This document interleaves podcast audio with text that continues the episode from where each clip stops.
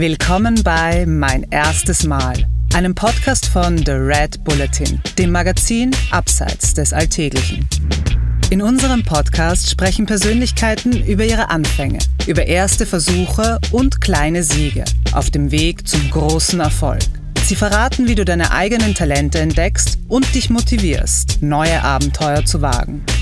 Heute zu Gast bei mein erstes Mal der Snowboarder Benjamin Kahl im Interview mit Florian Obkircher. Zwei Wochen vor Olympia ist es losgegangen, dass ich mir gedacht habe, naja, vielleicht kriege ich nur Corona, dann habe ich eine gute Ausrede, dass ich nicht starten muss. Der Körper hat sich quasi gewehrt gegen diesen immensen Druck, der 25 Jahre sie aufgebaut und aufgestaut hat. Das ist Benjamin Karl. Er ist einer, der in seiner über 20-jährigen Snowboard-Karriere so ziemlich alles gewonnen hat, was man gewinnen kann. Dreifacher Weltcup-Gesamtsieger und mit fünf Goldmedaillen der erfolgreichste Snowboarder der WM-Geschichte. Bis vor kurzem hat dem Wahl-Osttiroler allerdings ein Triumph in seiner Siegessammlung gefehlt. Eine goldene bei Olympia. Im Interview hat mir der 37-Jährige erzählt, wie er sich diesen Karrieretraum nun schließlich letzten Oktober bei den Olympischen Spielen in Peking erfüllt hat. Einen Traum, den er zum ersten Mal schon als Kind formuliert hat.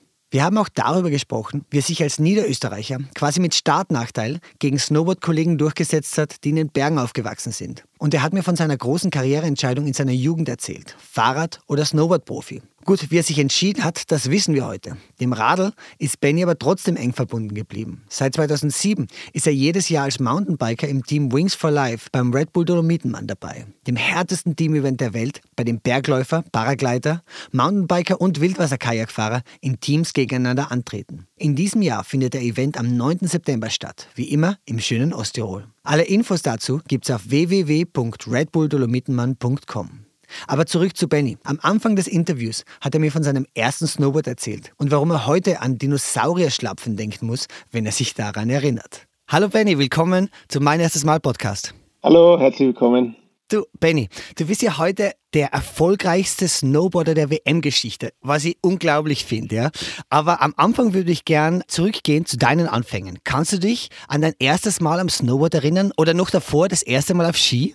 Auf jeden Fall. Also das erste Mal auf Ski kann ich mich, kann ich mich nicht erinnern. Das, da war ich zwei Jahre alt. Meine Mutter okay. sagt immer, ich habe vorher Skifahren gelernt und dann erst reden. Also ich bin auf die Skischuhe gestanden, da habe ich noch nicht so gut reden können. Wahrscheinlich ich habe relativ spät damit Reden angefangen, äh, fällt mir immer auf, weil man lernt ja so mit acht bis zwölf Monaten irgendwo einmal reden. also, aber ja, die, meine Mama sagt das immer so. Ich kann mich selbst nicht daran erinnern, aber sie kommuniziert das immer so. Ich finde das immer recht witzig. Und ja, dann war ich eigentlich, meine Mama ist eine irrsinnige Sportlerin, die schaut jedes Fußballmatch, jedes Formel-1-Rennen, äh, alles Mögliche. Also ist, ist äh, in, in jeglicher Sportart. Äh, Olympia war natürlich immer eingeschalten und Fußball-WM und, und die großen Sachen.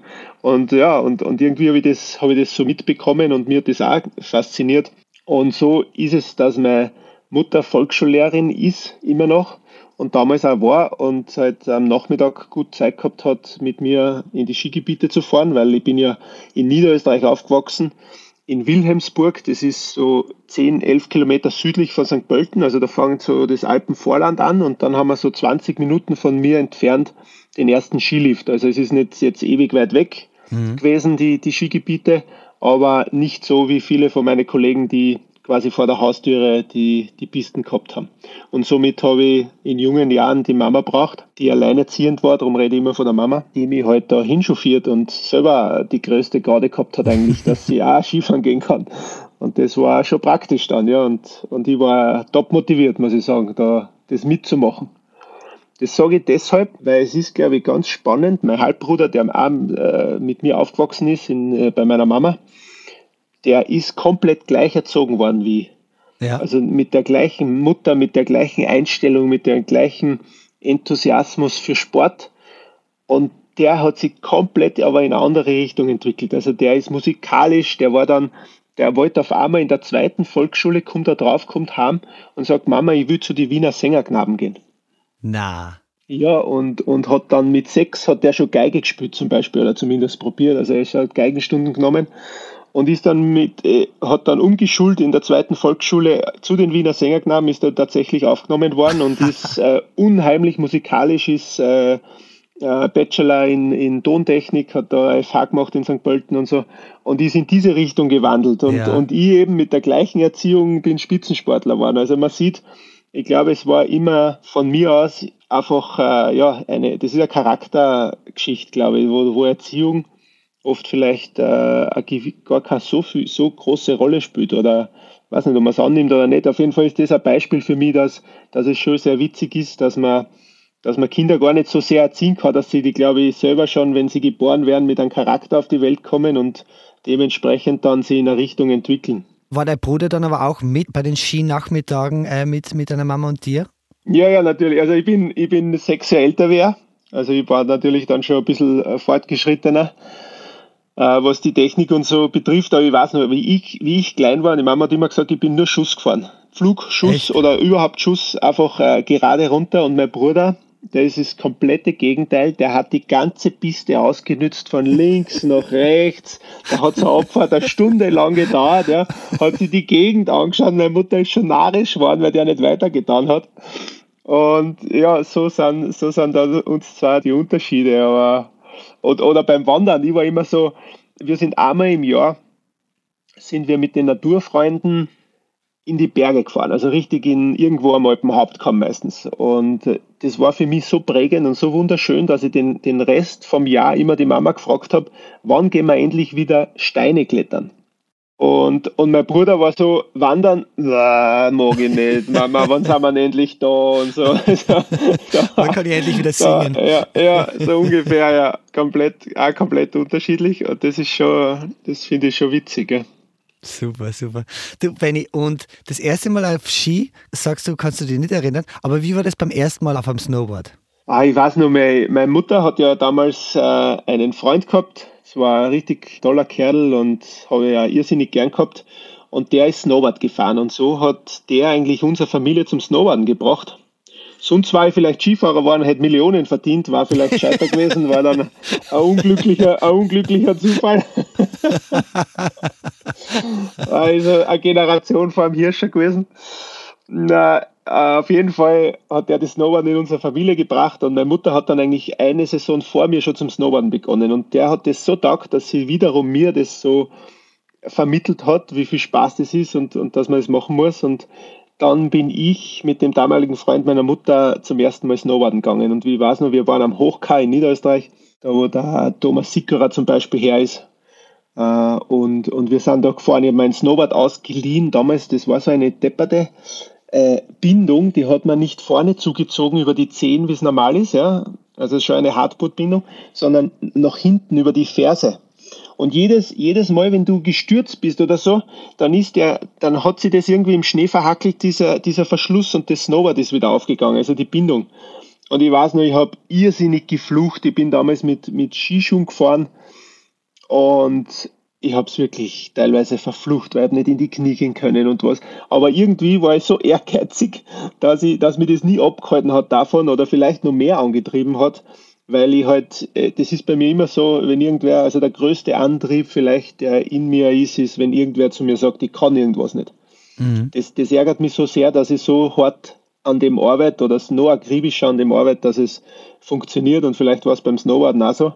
Und ich habe einfach nicht aufgegeben. Ich habe äh, weitergemacht, weitergemacht, dann habe ich meine ersten Snowboard-Schuhe bekommen und dann hat sich das Blatt gewendet. Dann ist es endlich aufwärts gegangen und ich habe sehr viel, sehr viel Spaß dann in der, in der weiteren Zukunft gehabt.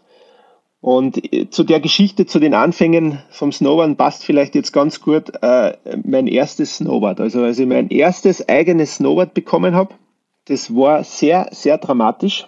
Ja, das war zu Weihnachten. Zu Weihnachten 19, 1995 oder so gewesen sein, um den Dreh herum. Und meine Mutter ist so eine die macht sie gerne an Spaß aus Geschenken. Ja. Also wenn, wenn's, wenn sie zum Beispiel ein, ein Beispiel wäre, wenn sie Lego verschenkt, dann verpackt sie jeden einzelnen Stein.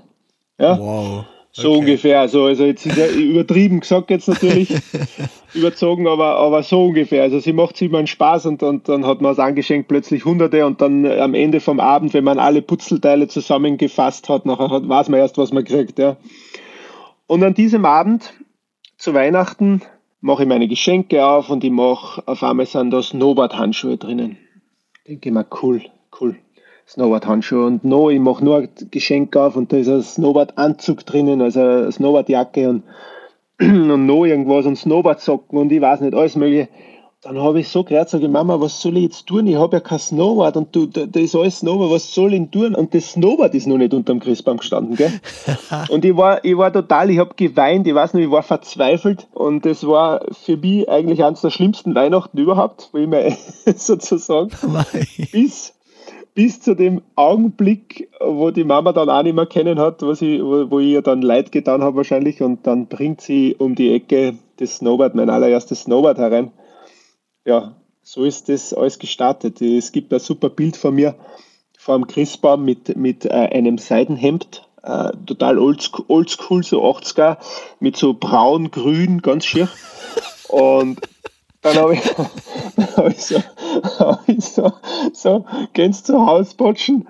So Hausbotschen, die so äh, äh, irgendwelche Tiere, ähm, das sind irgendwelche Tiere, es gibt so Hausbotschen, die schauen aus wie Hunde oder Katzen ja, und so. Und bei ja, mir war genau. es ein Dinosaurier, ein Dinosaurier mit so einem ungefähr 20 Zentimeter langen Kopf rauf und so. Traumhaft. So ein, so ein Stegosaur oder so, also, weiß ich, wie die heißen. Und dies, dieses Bild gibt es, wo ich mit diesen Dinosaurier-Hausschlapfen, meinem Seidenhemd und meinem ersten Snowboard in der Hand vor dem Christbaum stehe. Und so startet quasi die Karriere des Benjamin Karl. Wie super, wie super. Ja. Du, und du hast dir dann äh, kurz später oder wahrscheinlich zu dieser Zeit auch einen äh, Brief geschrieben, gell, wo du deine Wünsche und Ziele zusammenfasst. Kannst du mal von dem erzählen? Genau, das, also mir hat dann das, das Snowboarden war für mich, für mich war dann Skifahren mehr oder weniger erledigt. Man muss wissen, äh, ich war gerade in dem Übergang von Volksschule in Hauptschule und man, es war gerade so, es hat sich gerade so die Frage gestellt, äh, Benji, wo soll es hingehen äh, später? Und dann sind drei Sachen auf der Agenda gestanden. Und das eine war Skifahren in der Skimittelschule jetzt in Lilienfeld, die das Skifahren fördern. Und ich bin da, muss dir vorstellen, ich bin da damals schon mittrainiert mit denen, also mit der Skischule, bevor ja. ich überhaupt in der, in der Schule war, weil ich eben so, das war so der, der Weg eigentlich, den ich gehen wollte. Und dann kommt das Snowboarden mir in die Quere. Und dann war, wie dann, wie dann Weihnachten war und so, dann war das, das Skifahren ab Tag, Tag, habe ich gesagt, okay, jetzt, jetzt Snowboarden.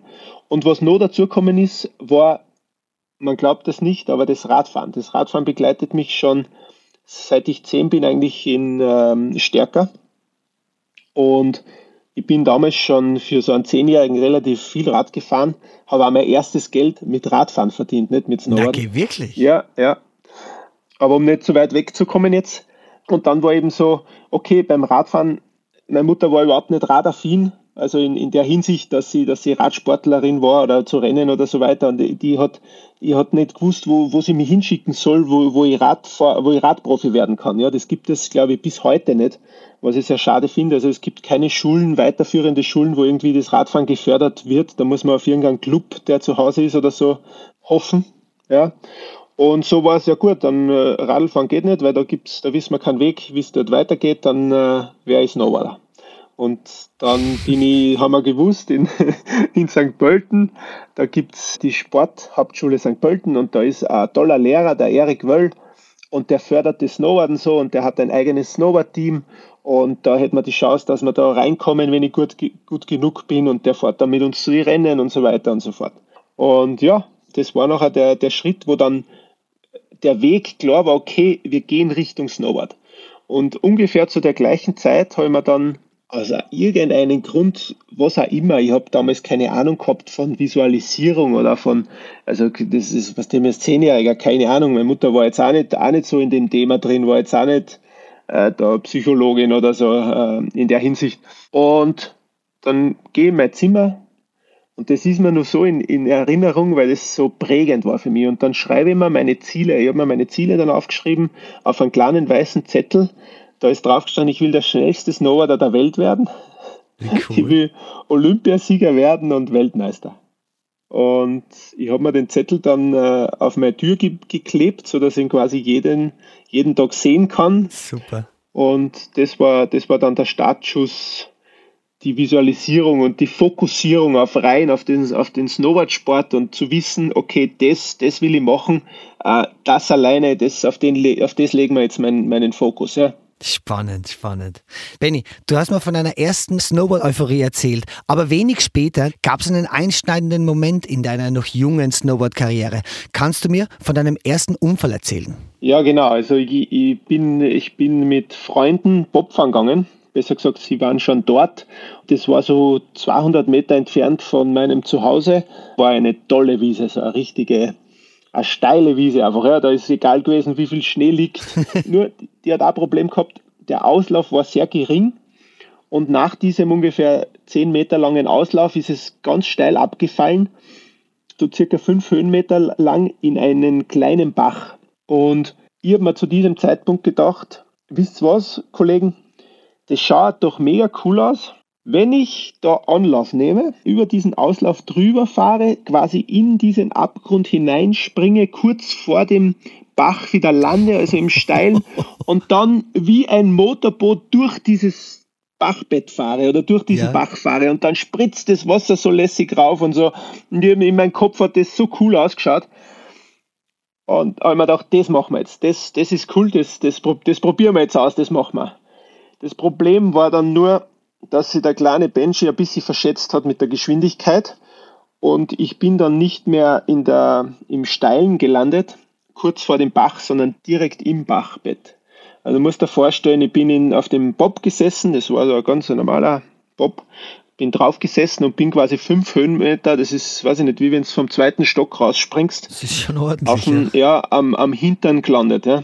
Oh. Und das hat natürlich mein Körper äh, nicht optimal verkraftet. Damals habe ich noch nicht gewusst, was, was los ist. Auf jeden Fall habe ich, habe ich eben null Luft gekriegt. Ich bin dann kurz aufgestanden, kann ich mich erinnern.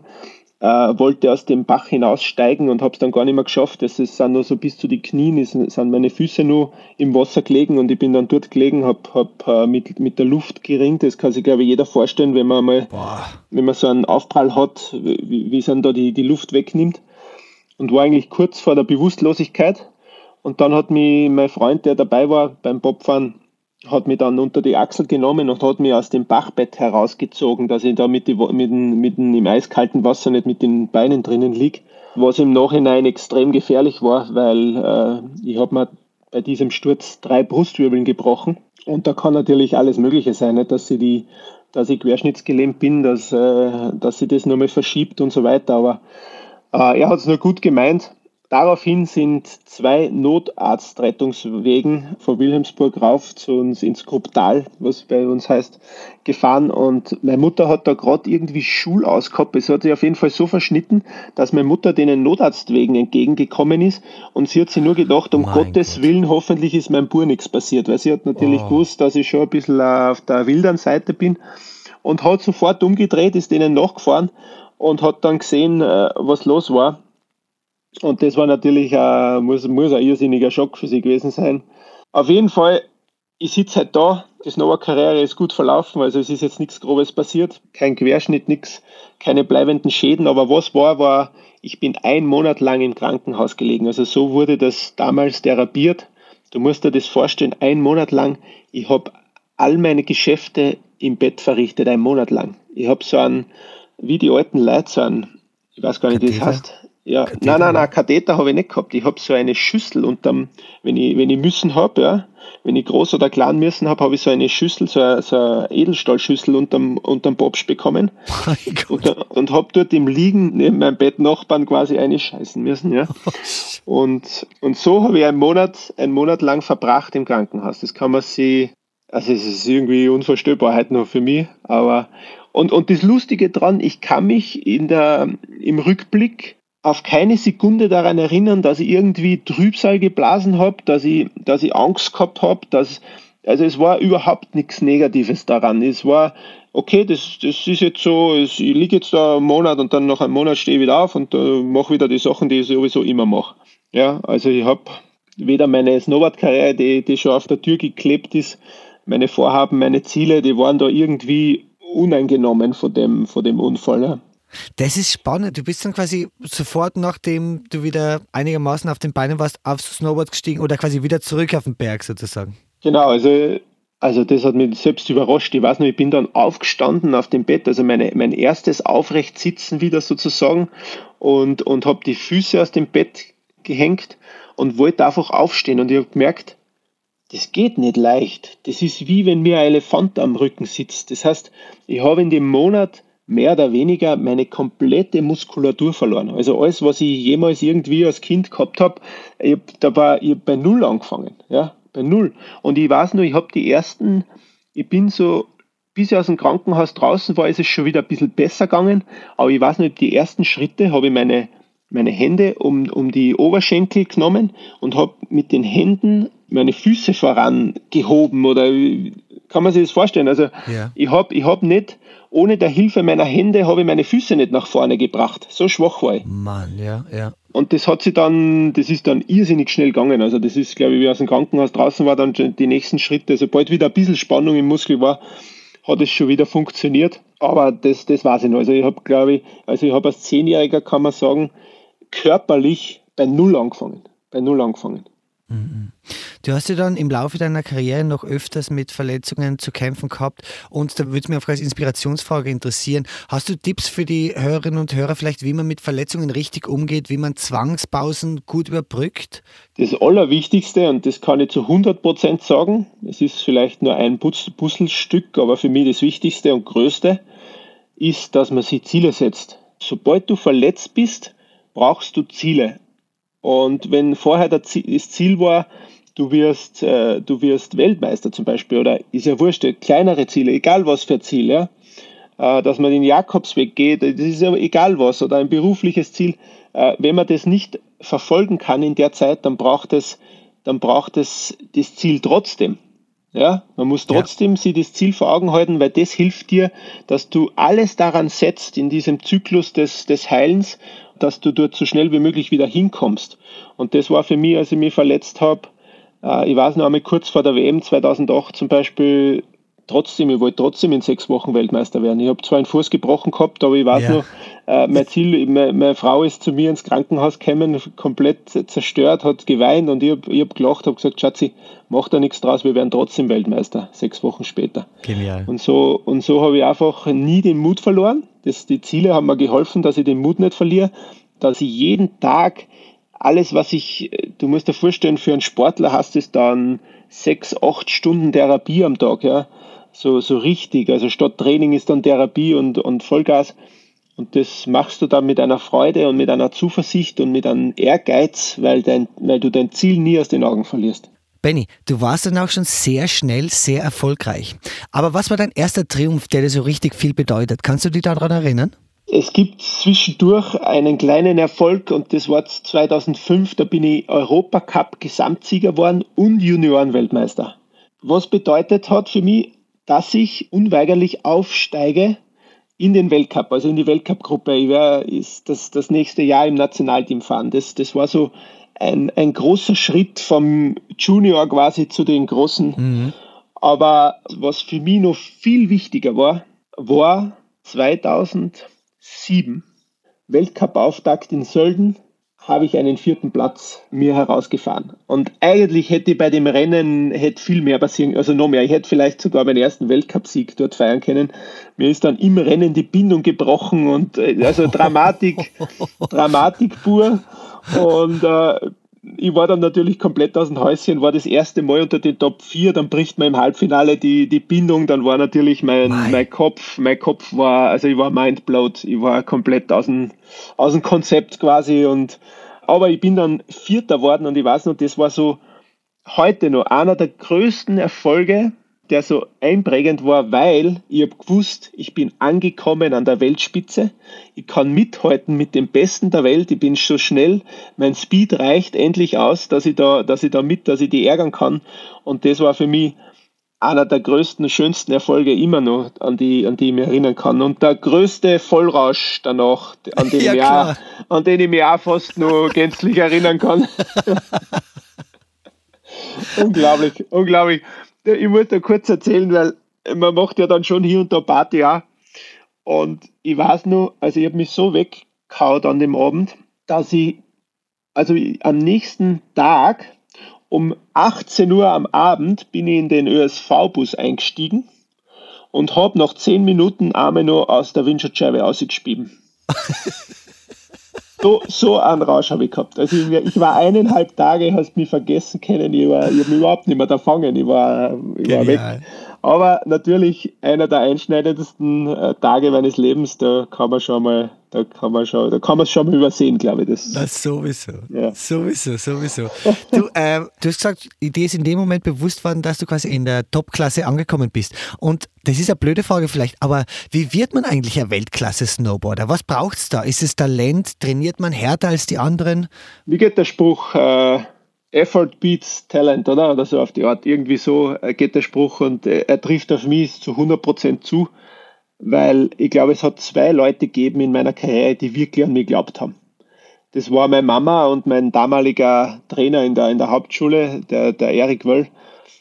Und der Rest hat so gesagt, ah, mit der Technik, der Oberkörper und das und das und irgendwas hat einer ja allen nicht gepasst, obwohl ich schon meine Erfolge gehabt habe, aber so quasi an, an die Weltspitze werde ich es nicht schaffen, weil ich habe viel zu viele äh, miese, also Sachen, die, die ich nicht so gut kann oder mache anscheinend und, und das kann ich nicht schaffen. Aber ich war sicher, äh, wie sagt man so schön auch heute, the hardest worker in the room.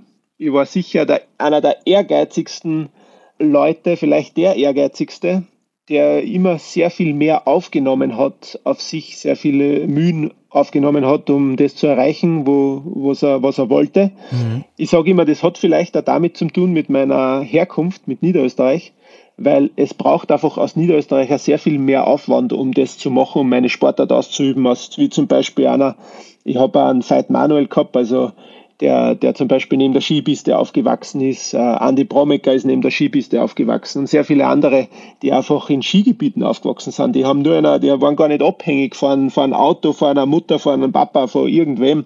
Die sind einfach gegangen, wenn sie es gefreut hat und fertig. Ja, klar. Und ich leite das immer daher ab, dass ich schon als, als sehr kleiner, junger Mann damals sehr viel mehr auf mich nehmen habe müssen und das halt so nicht anders gekannt habe. Ja. Und deshalb war es für mich nie, nie ein Thema. Also ich würde auch nicht in meiner Jugend oder beim Heranwachsen von Verzicht reden oder von irgendwas. Es war mein Traum. Ich habe meinen Traum verfolgt, mein Leben lang.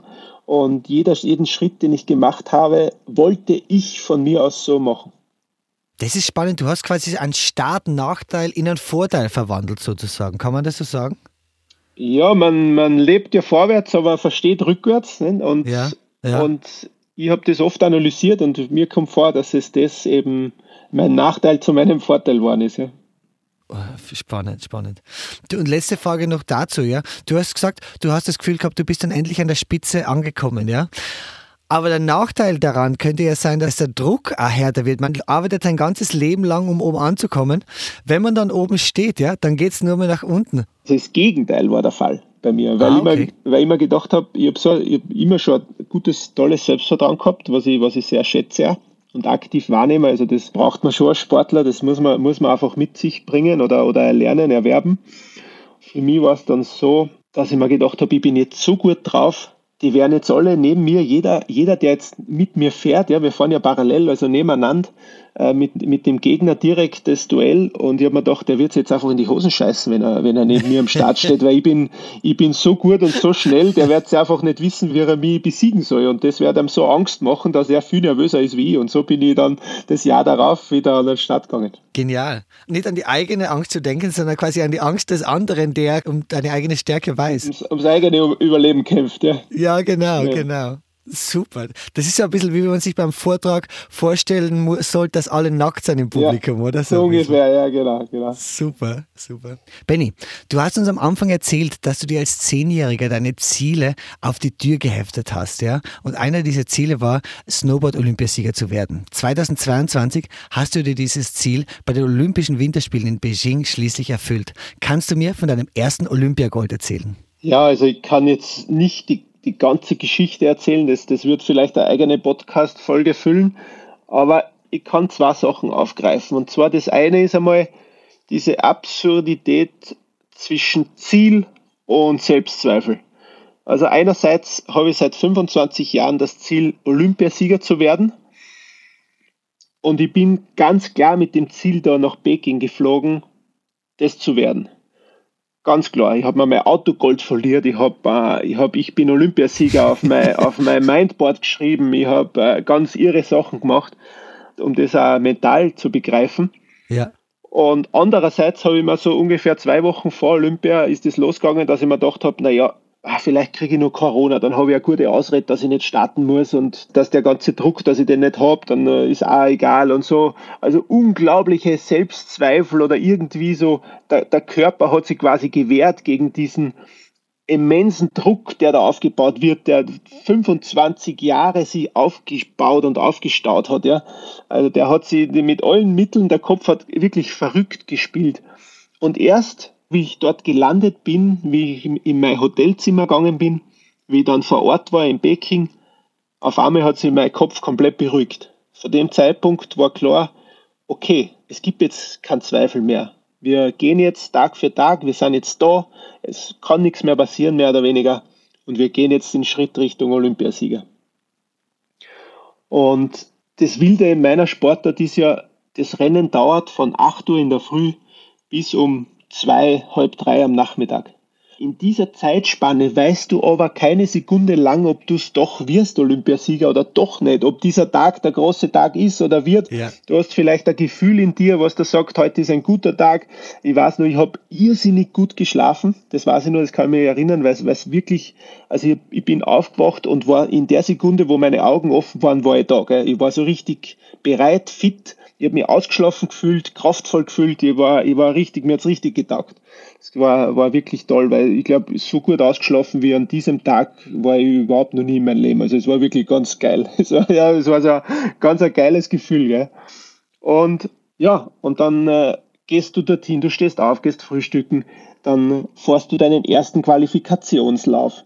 Da bin ich Zweiter worden in meinem Lauf. Das sagt aber nur überhaupt nichts aus, weil wenn du im zweiten Qualifikationslauf stürzt, dann bist du weg, dann bist du 33. und keine Sau interessiert sich, ob du schnell genug gewesen wärst, ob dass du Zweiter warst im, im ersten Qualifikationsrand und so weiter. Also gut, dann ist eineinhalb Stunden Pause zwischen Quali ich war dann qualifiziert als Zweiter, glaube ich und dann war anderthalb Stunden Pause. Und in der Pause geht es natürlich rund, gell? weil es ist ja nur immer, es ist ja nur immer nichts passiert. Du bist zwar jetzt als Zweiter qualifiziert, du hast einen guten Tag, es fühlt sich alles gut an, aber in Wirklichkeit weißt du immer noch nicht, was jetzt in der ersten Runde passiert. Vielleicht machst du einen Fehler, vielleicht ist der andere einfach so über drüber stark, dass du ihn nicht schlagen kannst. Also es kann immer noch alles passieren. Und ich weiß nicht, ich habe mich, hab mich dann zurückgezogen, war ganz alleine oben am Start in so einem Aufwärmraum und habe dort sogar dann ein bisschen geschlafen äh, einfach, einfach um, um da runterzukommen, um nur mal meinen Geist zu entspannen und nicht, dass ich nicht vor 8 in der Früh bis um 3 am Nachmittag komplett auf, auf 100 sein muss. Ja. Habe ich mir gedacht, ich, ich entspanne mich jetzt nochmal und sammle nochmal meine Kräfte. Und das war super und dann bin ich auf, dann, dann ist es losgegangen. Und immer wenn das Finale losgeht, also die letzten vier Läufe, Achtelfinale, Viertelfinale, Halbfinale, Finale, dann ist man in so einem Flow, da ist keine Pause mehr dazwischen, da geht so runter, rauf, runter, rauf, runter, rauf. Gell? Also das ist eigentlich die Phase vom Rennen, die mir am meisten gefällt, weil, weil endlich Action, gell? endlich geht's los, endlich geht's auch um was, weil du weißt dann jede Runde, okay, wenn du gewonnen hast, bam, jetzt ist was passiert, jetzt bist du unter die Top 8, gell? bam, jetzt bist du unter die Top 4 und plötzlich kommt das Halbfinale daher und du weißt, ach du meine Güte, du hast das Halbfinale gewonnen, du hast jetzt fixer Medaille, gell? du fährst jetzt um Platz 1 und 2, egal was jetzt passiert, du gewinnst eine Olympiamedaille wieder. Ja? Genau, genau, aber du und, hast schon zwar gehabt, ja.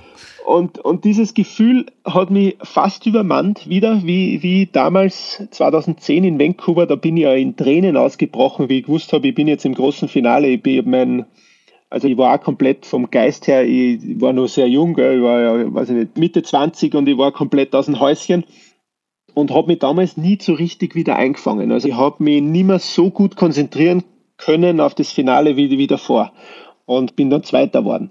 Und diesmal war es so, ich wieder, bin wieder in Tränen ausgebrochen da unten und habe mich aber dann auf das Skidu gesetzt, was mich wieder raufbringt zum Start und habe mir, hab mir gesagt, so Benji, jetzt beruhigst dich, jetzt konzentrierst dich noch einmal und dann fahren wir das jetzt ins Ziel, gell? Und mit der Erfahrung von 2010 habe ich mich wirklich ja, extrem gut wieder fangen können, super konzentrieren können und stehe dann am Start zum Finale. Ich weiß, so in einer halben Minute ungefähr geht's los. Der Startrichter wird das Freizeichen geben. Es werden die typischen Düt, Düt, Düt kommen, unsere, unser Startzeichen. Und das Einzige, was ich mir damals gedacht habe, war, so, Benji, du stehst jetzt da wieder wie 2010 Und du hast einen ganz großen Vorteil. Du hast diese Situation schon mal durchgemacht. Der Tim Masnak, der Slowene, hat das noch nie durchgemacht. Er steht heute zum ersten Mal im Finale von Olympischen Spielen und hat noch nie diese Situation durchgemacht. Bei dem geht es jetzt vielleicht so rund wie bei mir 2010 im Kopf. Und dieser Gedanke, dass eben wieder, dass der Gegner sich viel mehr anscheißt, wahrscheinlich wie ich, der Gedanke hat mir Kraft gegeben. Und wir sind dann da losgestartet. Ich habe mir das ist nur eine, eine wichtige Anekdote. Und zwar der Tim Masnak hat zwei, drei Jahre davor waren wir schon genau dort in Secret Garden und haben die Olympiapiste äh, besichtigt und ein Rennen dort gehabt, ein Weltcup. Und der hat damals gewonnen. Der hat damals das Rennen gewonnen. Das heißt, ich stehe dem Sieger gegenüber, der das Rennen auf genau dieser Piste vor drei Jahren schon gewonnen hat. Ja. Und was, was gewesen ist, ich habe mir sicher ein halbes Jahr lang diesen Siegerlauf von ihm angeschaut. Immer wieder habe ich mir den Tim Mastnack angeschaut, habe mir das Video hergenommen, habe das geschaut, wie der dort gefahren ist äh, und wie ich das abkupfern kann und wenn ich mit ihm im Finale vielleicht bin. Ja, habe ich schon vorausgedacht, äh, wie, wie kann ich ihn schlagen. Und dann stehe ich da wirklich mit ihm im Finale und wir fahren los und ich merke, der Hund ist schnell, gell. Der war so, ich würde sagen, so eine halbe Brettlänge habe ich gespürt, ist, bin ich immer ein bisschen hinten, gell. Und, und dann habe ich äh, extrem riskieren angefangen, bin ein bisschen gerader gefahren und das hat mich in den, in den einen Fehler gezwungen, den jeder kennt. Und dann, wie ich mich rehabilitiert habe von dem Fehler, habe ich geschaut, wo der Team ist und ich habe gemerkt, der erste Gedanke, der mir gekommen ist, war, hey, der ist gar nicht so weit vorne. Der Fehler hat mir nicht so brutal viel gekostet. Ich könnte es noch schaffen, ihn einzuholen. Gell? Das war so der erste Gedanke. Und bin dann losgefahren, wie, also das war, das war, weiß ich nicht, also ich habe ja nichts mehr gedacht. Ich habe nur gedacht, so schnell wie möglich da runter und bin den nachgenagelt und man sieht im Video gut, dass ich jedes Tor näher komme, näher komme, näher komme. Ja, ja. Und habe ihm dann, das ist eigentlich ein, diese Art des Spiels, die wir haben im Rennen, diese mentale Komponente, dass du deinen Gegner spürst und hörst. Also wenn ich so ein halbes Tor nur hinten bin, dann hört der Gegner schon dieses Andriften, den Schnee und das, man, man spürt das dann schon. Und ich habe gewusst, wenn ich nur nah genug rankomme an ihm, dann wird er so nervös werden, weil er gewusst hat, ich habe einen riesen Fehler gehabt und bin aber so nah an ihm dran jetzt wieder, dass der weiß, dass ich schneller bin wie der. Ja? Genial. Und das war mein Ziel, das zu schaffen, ihm so zu stressen, ihm zu sagen, hey Tim, schau mal, hi, servus, ich bin schon, ich wieder, bin schon da, wieder, da, ja. Ja, ja. Du musst Gas geben, du musst Gas geben. Und das habe ich wirklich geschafft, dass ich ähm, dann quasi, ich habe ihm dann in einen Fehler gezwungen und hab, bin dann quasi an ihm vorbeigefahren. Und das war, das ist nicht aus Zufall passiert, also das war ein taktisches Geplänkel, ja. Wahnsinn. Ja, ja und dann? Ja gut, dann, dann fahre ich da runter und dann, dann weiß ich schon zwei Tore vorher, habe ich schon gewusst, jetzt werde ich da als erstes die Ziellinie überqueren und dann war ich natürlich komplett fertig.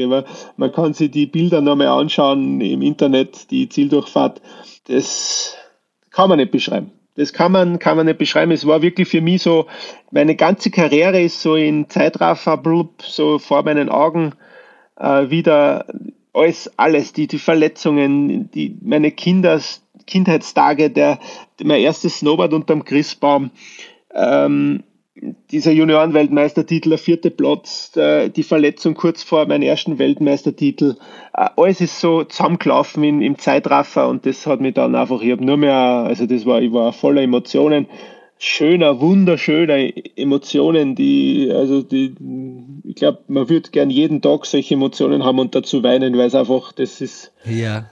Das ist, ja, ich glaube, für das lebt jeder Mensch, dass man, ja, deswegen schauen vielleicht auch so viele vor dem Fernseher zu, weil sie diese Emotionen irgendwie übertragen haben wollen und, und selber fühlen wollen, ja.